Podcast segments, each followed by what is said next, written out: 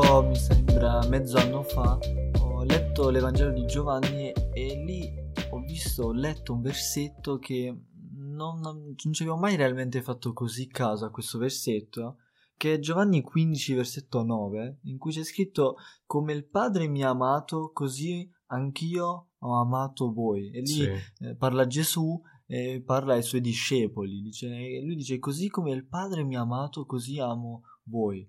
E lì mi sono fatto la domanda, e tra l'altro questo versetto mi ha così colpito che ci ho predicato su. È merav- Eh. Sì, era veramente bellissimo e soprattutto molto profondo come Sì. versetto. E io ho iniziato l'introduzione della predica dicendo davvero. Di solito all'introduzione della predica si prende sempre un qualcosa per attirare l'attenzione o un esempio pratico, qualcosa del genere. Però io ho detto, sono partito con la predica dicendo non ho trovato assolutamente nulla che è simile al tema che affrontiamo oggi, perché l'amore del Padre verso il Signore Gesù e quindi poi del Signore Gesù verso di noi è così grande, è così immenso, è così profondo che non riesco a trovare un qualcosa di simile che, che lo spiega realmente. Sì. Eh, e quello che però noi magari oggi possiamo fare è prendere forse giusto qualche punto e riflettere su come il Padre ama il Signore Gesù per capire anche come noi siamo amati dal Signore Gesù, no? Certo. Eh, eh sì, e io penso che un esempio di come il Dio eh, Padre ama eh, il Signore, il suo figlio Gesù, è che lo ama senza inizio. Sì, non c'è, un, non c'è un principio dell'amore di Dio verso suo figlio, dell'amore del padre verso il figlio. Esatto. E quindi è, è incredibile perché il padre e il figlio ci sono stati da sempre. Non, non c'è stato un, un momento della vita dove il padre ha deciso di amare Gesù, ma da sempre esiste Dio, eh, esiste Dio Padre, esiste il figlio e da sempre lo ama. E Sempre c'è questa comunione, no? Tra, tra il padre, il figlio, lo Spirito Santo. Esatto, e quindi anche noi ehm, siamo, guarda come siamo dipendenti dall'amore dei nostri genitori.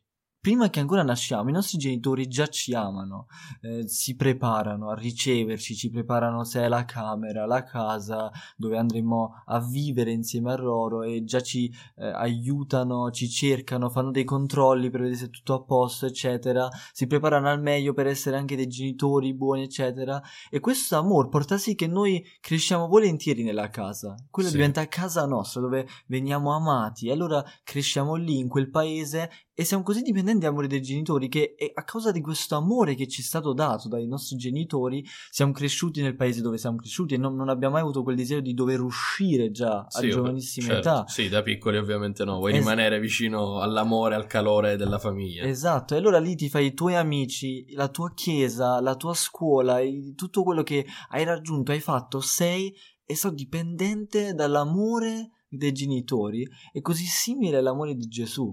Il fatto che lui ci ha amati da sempre eh, cambia totalmente la nostra vita qui perché sappiamo che eh, siamo dipendenti da questo suo amore e soprattutto però l'eternità. E quindi, eh, pensando davvero all'esempio dei genitori, come il loro amore porta, ha fatto sì che noi siamo cresciuti in quel posto, così anche l'amore che il Signore Gesù ha avuto verso di noi è il motivo perché noi viviamo. Lui ci ha fatti, no? ci ha disegnati a sua immagine, ci ha benedetti, fatto sì che diventiamo anche suoi figli. eh. Sì. Eravamo ribelli contro Dio, non lo cercavamo e Lui ci ha salvati. Quindi è una cosa che da sempre il Signore Gesù ci ha creati con l'intenzione di volere avere noi un'eternità insieme a Lui. Sì. E- Ed è incredibile. È, è assolutamente, cioè, è- hai detto bene perché è qualcosa che non si riesce a spiegare o a paragonare a qualcos'altro perché eh, è- si trova da solo lì sulla punta eh, ed è qualcosa di, di veramente incredibile incomprensibile direi quasi eh, esatto. per la mente umana. Esatto, e quindi vediamo come l'amore eh, del, del padre e per il figlio è senza inizio, eh, ciò vuol dire che eh, questo ci regala tantissime benedizioni, come abbiamo detto, ed, ed siamo tanto dipendenti da questo amore, eh, però non è solo senza inizio l'amore del padre verso il figlio Gesù, ma è anche senza limite, Limiti, non sì. c'è un limite. Sì, hai appena detto non c'è un inizio e quindi non c'è un limite, non c'è una fine all'amore di Cristo verso di noi. E mi viene da pensare a Romani 5.8 dove dice che l'amore del Padre ci è mostrato nel fatto che Cristo Gesù è morto per noi mentre eravamo ancora dei peccatori, no? Eh, che limiti, ha dei limiti l'amore di Cristo verso di noi, ha dei confini? Io direi proprio di no, perché è qualcosa di scandaloso, no? Che Cristo versa il, versa il suo sangue mentre noi ancora eravamo dei peccatori, no? E tante volte non comprendiamo veramente la profondità no, di questo amore perché non comprendiamo in profondità cosa sia veramente essere dei peccatori, no? Ed è realmente l'essere ribelli a Dio, l'essere, l'essere dei nemici verso di Dio. E tante volte ehm, quando parla del Vangelo il famoso predicatore Paul Washer dice la notizia più brutta che, che abbiamo nella parola di Dio è che c'è un Dio buono e un Dio santo e, e, e, noi uomini invece siamo dei peccatori e siamo dei ribelli malvagi, no? E quindi un Dio sì. santo... Perché la notizia è... brutta è che Dio è buono perché noi siamo quelli cattivi. Esatto, cioè quindi che... cosa dovrebbe fare un Dio buono mm. e un Dio giusto e santo con dei uomini ribelli e peccatori come noi, no? Mm. Dovrebbe annientarci e invece cosa succede? L'amore di Dio è manifestato verso di noi, che mentre eravamo ancora dei peccatori, mentre eravamo ancora dei ribelli, Lui ha versato, Cristo ha, mostrato, ha versato il suo sangue per noi sulla croce. Mm. E quindi non c'è effettivamente un limite, non c'è un confine all'amore di Cristo, all'amore di Cristo verso di noi mostratoci, no? Mm. E dovremmo comprendere che tutto questo è, è qualcosa di scandaloso, no? È veramente la, la grazia di Dio, l'amore di Dio, l'amore di Cristo Gesù verso la sua sposa, che mentre non meritava nulla, lui ha dato tutto se stesso. Sì. E quindi non ha un limite eh, l'amore di Cristo verso di noi. Eh, uno si potrebbe anche chiedere l'amore di Cristo, quindi l'amore di Dio verso di noi, mm. può cambiare, può mutare se noi ci comportiamo bene o se noi cambiamo magari nel corso della nostra vita. Sì, perché hai detto bene, un po' come Cristo ama la sposa, tanti dicono no, nel matrimonio e dopo un po' finisce anche un po' quell'amore, perché eh. uno cambia, uno, eh, forse uno si fa anche più brutto col tempo, e vediamo che però nel matrimonio tra Cristo e la sposa eh, non è così perché non lo è così nemmeno tra il Padre e il Signore Gesù. Difatti il Padre amava il Signore Gesù quando era insieme a Lui nell'eternità, quando anche prima di diventare uomo regnava insieme al Padre, il Figlio, eh, quindi aveva tutta, eh, faceva diciamo era lì sul trono, no? Sì. Eh, e comandava e aveva il timore degli uomini, dove veniva rispettato, dove era il Dio creatore, no? Eh, e tutte queste cose. Lì veniva amato il Signore Gesù, ma il Padre non ha smesso di amarlo quando il Signore Gesù è diventato quell'uomo che veniva maltrattato dagli uomini, quell'uomo con cui di cui noi ci vergogniamo forse di farci vedere perché è brutto, eh, non si veste come si deve, non dà valore a ciò che pensa la gente, ciò che tutte queste cose che eh, per noi oggi forse sono tanto importanti, sì. il Signore Gesù era proprio così. E il Padre non ha smesso di amarlo lì proprio dove addirittura è stato ucciso dagli uomini, quindi quando davvero è stato odiato, non rispettato, non cercato, nessuno lo voleva, addirittura abbandonato dai suoi più stretti, eh, anche lì il Padre continuava ad amarlo amarlo. Quindi il Signore Gesù anche noi ci ama lì dove nessuno forse ci considera, eh, come lì dove siamo quelli che forse veniamo cercati, considerati, eh, accettati forse anche sì. da questo mondo. Per il Signore Gesù lì non, è, non, è, non c'è distinzione perché non lo fa eh, dipendente da ciò sì. eh, l'amore verso di noi. Mm, e sì. anche questo è grandioso. Non siamo sì. noi a dover diventare un qualcuno, siamo stati, siamo, Gesù ci ha fatto diventare qualcuno facendo sì che diventiamo figli di Dio. Eh, e questo esatto. senza cambiamento, senza mutamento, non c'è nulla che possiamo fare che cambi. Ciò che però giustamente non vuol dire che possiamo fare quello che vogliamo. Certo. Sì, un altro, eh, forse diciamo forse giusto un ultimo eh, punto mm, sarebbe un amore senza fine. Sì. Eh, un, prima o poi finirà questo amore che il Signore ha verso di noi. Certo, uno potrebbe pensare e dire ok, Dio mi ama eh, durante questa vita, Cristo mi ama durante questa vita, poi muoio e questo amore eh, non c'è più o cambia, non è più lo stesso, no? E invece dobbiamo comprendere qualcosa e mi viene da pensare anche in questo caso sempre a Paolo che scrive in Romani 8:35 dice chi ci separerà dall'amore di Cristo? Mm. Eh, è una domanda che in realtà dà una risposta, eh, dice che nessuno effettivamente, nulla può separarci dall'amore di Cristo, non c'è un fine all'amore di Cristo. Una volta che siamo stati amati da Cristo, lo saremo per l'eternità. Tante volte perdiamo un po' la visione no, dell'eternità e abbiamo la visione della nostra vita in cui poi moriamo e poi ok, è finito e adesso sì, starò per l'eternità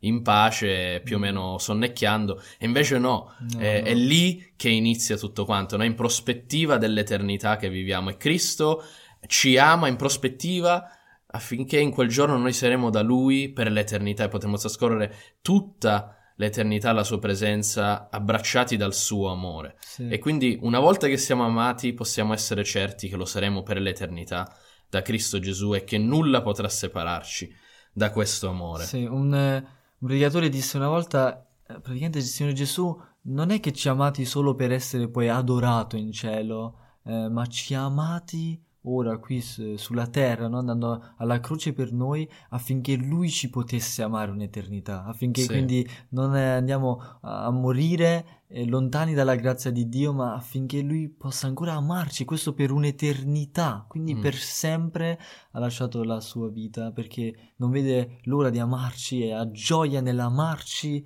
per sempre lì alla sua presenza sì. in È meraviglioso, rendendoci suoi figli appunto nel, nel versetto che, abbiamo, che hai letto all'inizio, eh, probabilmente chi, chi lo, lo, ha letto un po' più attentamente si sarà accorto della seconda parte del versetto. No? Abbiamo appena detto che l'amore di Cristo è senza inizio, che l'amore di Cristo è senza limiti, che non cambia, che non ha un fine.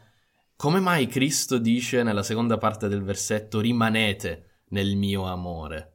Sì, difatti ho fatto il furbo e ho letto solo una parte del versetto, perché nella seconda parte del versetto c'è scritto eh, dimorate nel mio amore. E uno quindi si fa la domanda e dice: Ma scusa, abbiamo detto che è senza mutamento, è senza certo. fine, e ora tutto un altro dice dimorate nel mio amore. Allora si può Posso sfuggire all'amore di Cristo? Esatto. Può essere che non vengo amato se faccio qualcosa di sbagliato. Esatto, no? E quindi vediamo che eh, il Signore Gesù, però, nello stesso identico eh, capitolo, eh, un versetto dopo, praticamente dice cosa vuol dire dimorare nel suo amore, che è seguire i suoi comandamenti. Anche l'Apostolo Giovanni dice, no? Eh, se noi amiamo Dio, allora osserveremo, seguiamo i suoi comandamenti.